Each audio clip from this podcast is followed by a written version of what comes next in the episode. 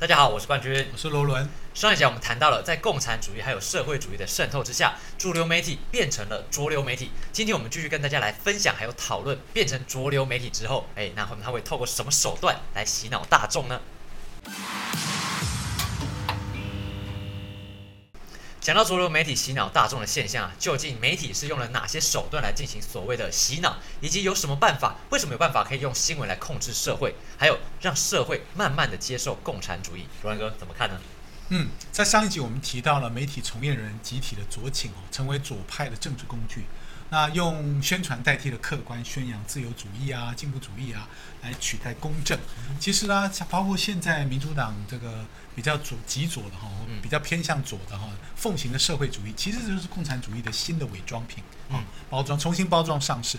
因为这样一来呢，大家知道美国非常反共，他们不太能接受共产主义。如果直接啊，就给你宣传，其实一般来讲，西方世界很难接受赤裸裸。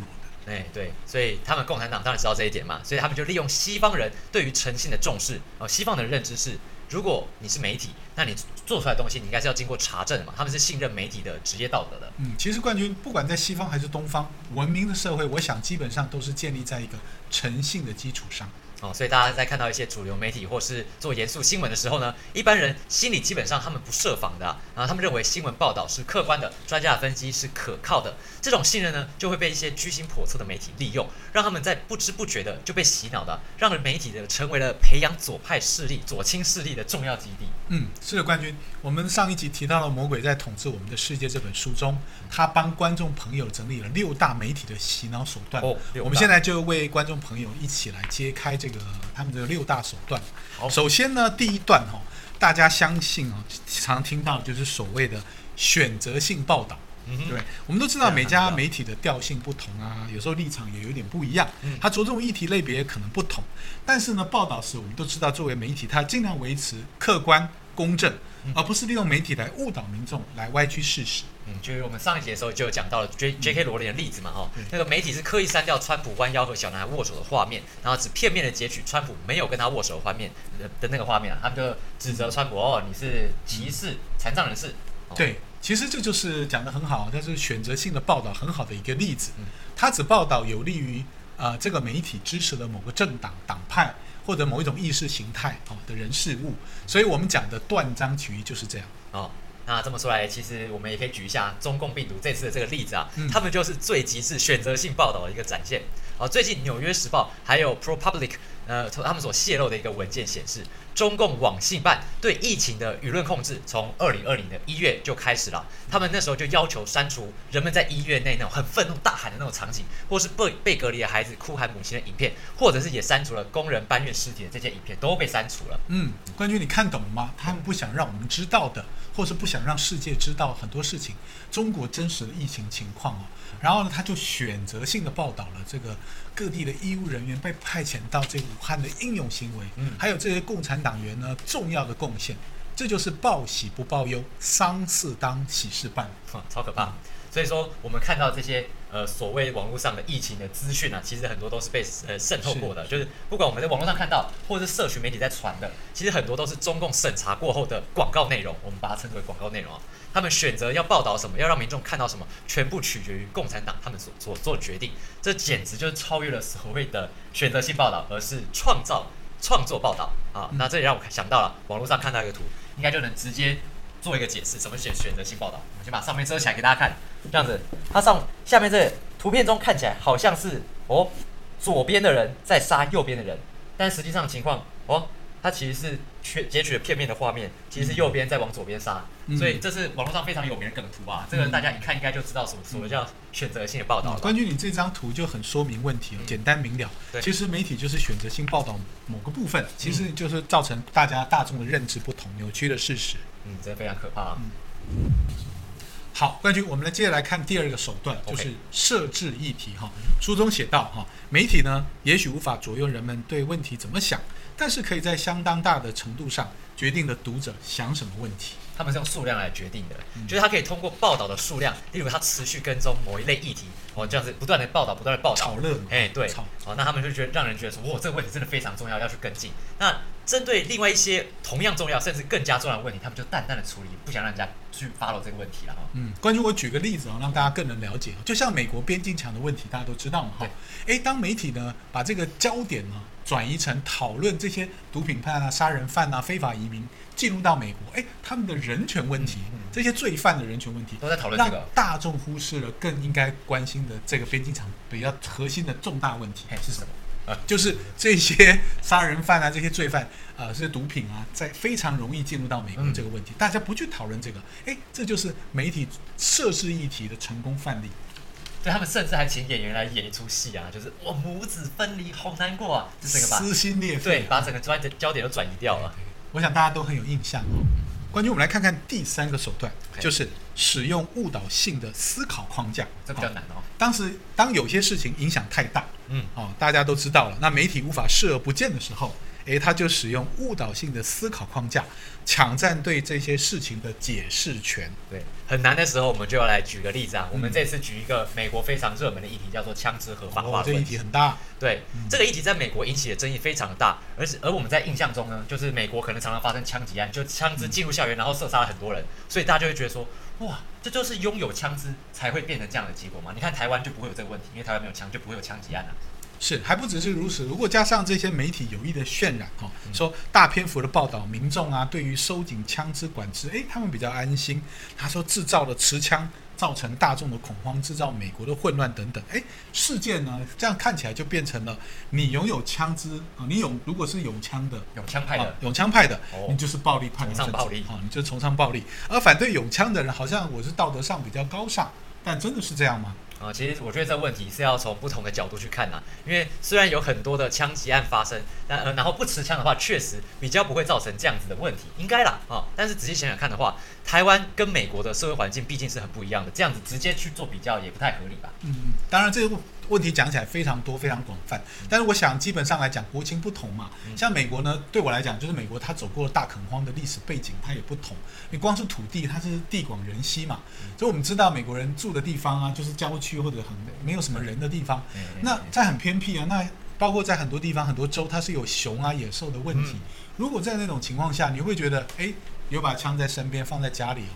在对保护家园，哎，比较有安全，比较有保障。对，那也不会说事情发生之后，你只能等警察来哦，那可能一切就太迟了。所以我觉得支持枪支的人他的观点啊，他禁枪可以，他是说禁枪可以打击暴力的，但是实际上的情况，我认为，哎。他们进的可能就是能够合法取得枪支的这些老百姓，结果反而一些坏分子，他们一样还可以取得枪支啊，反而变成是防君子不防小人，让这些呃恶势力反而有更多的机会去侵犯这些君子，所谓的君子。嗯，这样冠军看来，我们不就说，哎，这是有办法，很像是有办法，这些强盗他可以有枪，可是呢，却让守法的善良老百姓呢手无寸铁投降哦。所以有位牧师说的很好，他说的很有道理，他说。枪，美国的牧师了，他说枪并没有杀人，是人扣动了扳机。他认为在美国，大家认为要管制枪支啊，但是问题是，实质是人心的问题，人心的问题。我觉得这个律师做的非常的好。好，那我们回到枪支暴力事件，那我们应该怎么去看呢？其实也许啊，我们提供一个意见，也许它应该是管制校园未成年持枪的问题啊，或者是呃。枪支不能进入校园这样的问题啊，而不是因噎废食说哦发生一些枪击案事件，然后大家都不要用枪啊。嗯，好，我们先来看看手段四，用政治正确进行自我审查。那他这边提到，政治正确可以说是魔鬼的思想警察，他对大众媒体的控制最为严密，规定哪些问题可以报道，哪些问题不能报道，或者只能按照某一种口径报道。OK，那我们一样要举个例子嘛，那我们就举仇恨言论这个例子好了。欧洲的媒体他不敢客观报道移民犯罪这件事情哦，尽管移民犯罪已经成为巨大的社会问题，威胁了国家安全，但是这些他就他们就基于了政治正确，然后就不能去做报道，不然人家会说你没有人性啊。所以美国的媒体也是一样啊，对移民犯罪三缄其口，不愿意提及他们的身份哦。嗯，如果讲这个国外的例子，大家没感觉，嗯，其实台湾其实就是受到中共的政治正确。影响最大，我们是深受其害。我们在国际上到哪儿去，都只能称自己是中华台北，不能讲台湾，也不能讲中华民国。没错没错，不过还好，最近是蓬佩奥已经把长期美国华府对台湾一个中国的这个政治正确打破了。哎，但是可能拜登上台之后又又又又变卦吧，说不定。我们来看看手段五哈，他贴贬义标签，降低保守派的影响力哈。自由派的媒体出于平衡报道的需要，嗯，不得不引用保守派人士或者保守派智库的观点啊。但是在引用其观点的时候，一般都会加上一个标签，如哦，这是保守派、右翼、宗教右翼等等啊，这是他们讲的话。诶，他这样暗示他们的观点是出于其保守的意识形态，因此是有偏见的，甚至是不可信的。对，他们是去这样子讲保守派啊，但是他们其实有一个更重要的重点，就是他们除了这样子去把保守派贴上标签之外，他们自己在引用自由派人士或者是自由派智库的时候，他们就会用比较中立的语词语词，或是给他一个比较有正面意义的头衔，例如他会说他是学者，他是专家，去暗示他们的观点是中立或是客观理性可信的。嗯，好，我们来看看手段六，创造政治正确的语言。对，这是创造的，创造哈啊，潜移默化影响人的思想。上面提到西方媒体跟左派政界、学术界联手，创造出一整套的政治正确的语言。而且它的这个词汇的创造量非常的大，创造了很多。哦，那所以他们就不断的去重复这些我们所谓政治正确语词，去进入读者或观众的潜意识中，去潜移默化的去呃。调整大家的理解跟认知。嗯，我们举个大家其实耳熟能详，这已经进入到我们的脑袋里面了。哎，黑命贵，黑人命，黑人的命很贵。哦，对，就是大家当然是尊重生命啦。啊，但是黑人发就是这个黑命贵啊，发生暴动的时候，他们对社区是有打砸抢的行为的，犯罪行为的。但是这时候如果有人指责他们是打砸抢的时候，他们就会反过来说哦，歧视黑人。他们是这样子去贴上标签的，就模糊讨论的焦点。是啊，其实我们都知道，其实所有人的命都很珍贵哈。他们就是透过这样的一个方式扣一个帽子去模糊哦，然后激化哦，最后再让这个舆论在政治正确的这个氛围下。啊，想如果你想讨论真相的人，就被迫竞争，你不敢发声音。嗯，对对对。好，那我们刚刚讲到黑名贵嘛，就这边顺便的提提一下一月六号那件事情，闯入国会暴动。没错，这但是后来被 AI 公司去辨识那些闯入国会的人，发现他们其实是 anti 法的人啊，装扮成川粉去进入，然后去制造混乱。哦，这其实就跟那时候反送中事件也是有香港的黑警假扮成示威者，然后去引发混乱一样。嗯，我相信啊，像这样子的媒体媒体的这样扭曲报道，其实我觉得很多人心目中这些事实就变成颠倒黑白了。哇，这简直就是六大绝招啊！不过这是指媒体的部分啊，不要忘记了，我们身处在网络时代，社交媒体的传播速度跟讯息量更是不容小觑的。而这些科技巨头也在管理还有封杀人们的言论，诶，他们也封杀了这些跟共产主义或者是左派理念、社会主义理念不符的讯息哦，都把它封杀掉。嗯。这次的美国总统大选照妖镜像一个照妖镜一样，照出了这些科技巨头的真面目哈。随着美国这个大选的落幕，但是其实这些争论啊、纷扰还没有平息。对。那一月七号的时候，YouTube 说，哦，他就发发布了消息，说你只要说这次美国总统大选有舞弊的情况，他就要把你的影片删掉。对。他还说呢。过去一个月，他已经删除了数千个传播这样错误信息的影片，嗯，其中还包括川普总统的影片。川普总统的影片也被删了，哦，就是我们一开始讲的，哎，总统都没有言论自由啦。然后在同一天呢，脸书也宣布，在总统就职日之前，甚至更长时间内，要禁止川普发文。更夸张的事情啊，是一月六日发生的国会那个暴力事件之后，推特公司在一月八日晚上宣布要永久禁止川普的个人账号，并且啊，他就说他的账号构成了进一步煽动暴力的风险。不过我明明看到的其实都是川普在呼吁这些他支持者回家的这个影片啊。嗯，是啊，所以这个推特这么做的时候，立刻引起呃全世界各地的各界华人啊。所以马上呢，新的平台 Parler 哈就被视为推特的替代品。诶，它的用户马上就大大量的成长，因为大家都转过去开账号了哈。不过呢，很快，诶，谷歌呢跟 Google 跟苹果就把 Parler 这个 App 从 App Store 上就是移除了哈。那紧接着亚马逊就宣布啊，从一月十号开始呢，诶，这个亚马逊将关闭 Parler 的网络伺服器。关键你知道 Parler 在 Parler 在那个发文的意思就 parler。就是说话的意思，这下子他真的说不了话了，这个不能说话，发文蛮好的。好，所以这些社交媒体啊，跟科技公司真的是好大的胆子啊！他们其实也是一个平台角色，但是他们就把自己当成是法官或是正义的代表，然后或者是裁决者的姿态，大肆的去进行言论审查，严重的偏颇立场，甚至去钳制真相的传播。哦，这是等于是平台变暴君的这种感觉吧？那如果大家对这个议题有兴趣的话，其实之前那几啊二三零法案，大家可以去看一下。是。不过也借由这次的事件呢，铺露这这个美国大学的铺露了这些社交媒体对于拜登跟川普，因为他们支持川啊拜登嘛，他采用了两套不同的标准。如果说，比如说啦哦，这个亨特拜登的电脑门事件啊，这些媒体根本视而不见。川普总统只要发一则，他发这消息说提到拜登啊，亨特拜登，亨特拜登，哎，马上就把它删除哈。我想呢，之前有一则这个。CNBC 的民调哈，他指出呢，美国有百分之四十五的人哦，很很高的比例，他不知道亨特拜登的丑闻哦。嗯，那其中有大部分的人表示，如果他们知道这件事，他不会投票给川普，哎，给拜登的。嗯，对对对。所以其实这些科技巨头离谱的言论审查，也让美国民众非常的愤怒啊，就非常的觉得很不满意。他觉得说，我我作为一个自由的美国人，结果我被这样子言论审查，到底是什么意思啊？所以，呃，很多人。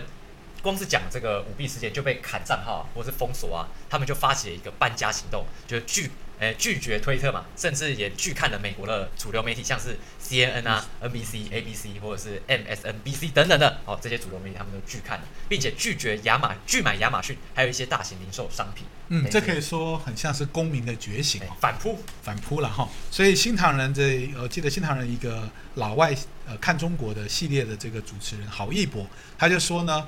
推特一定没有想到，关了一个川普账号，却引来千千万万更多的川普为他发声。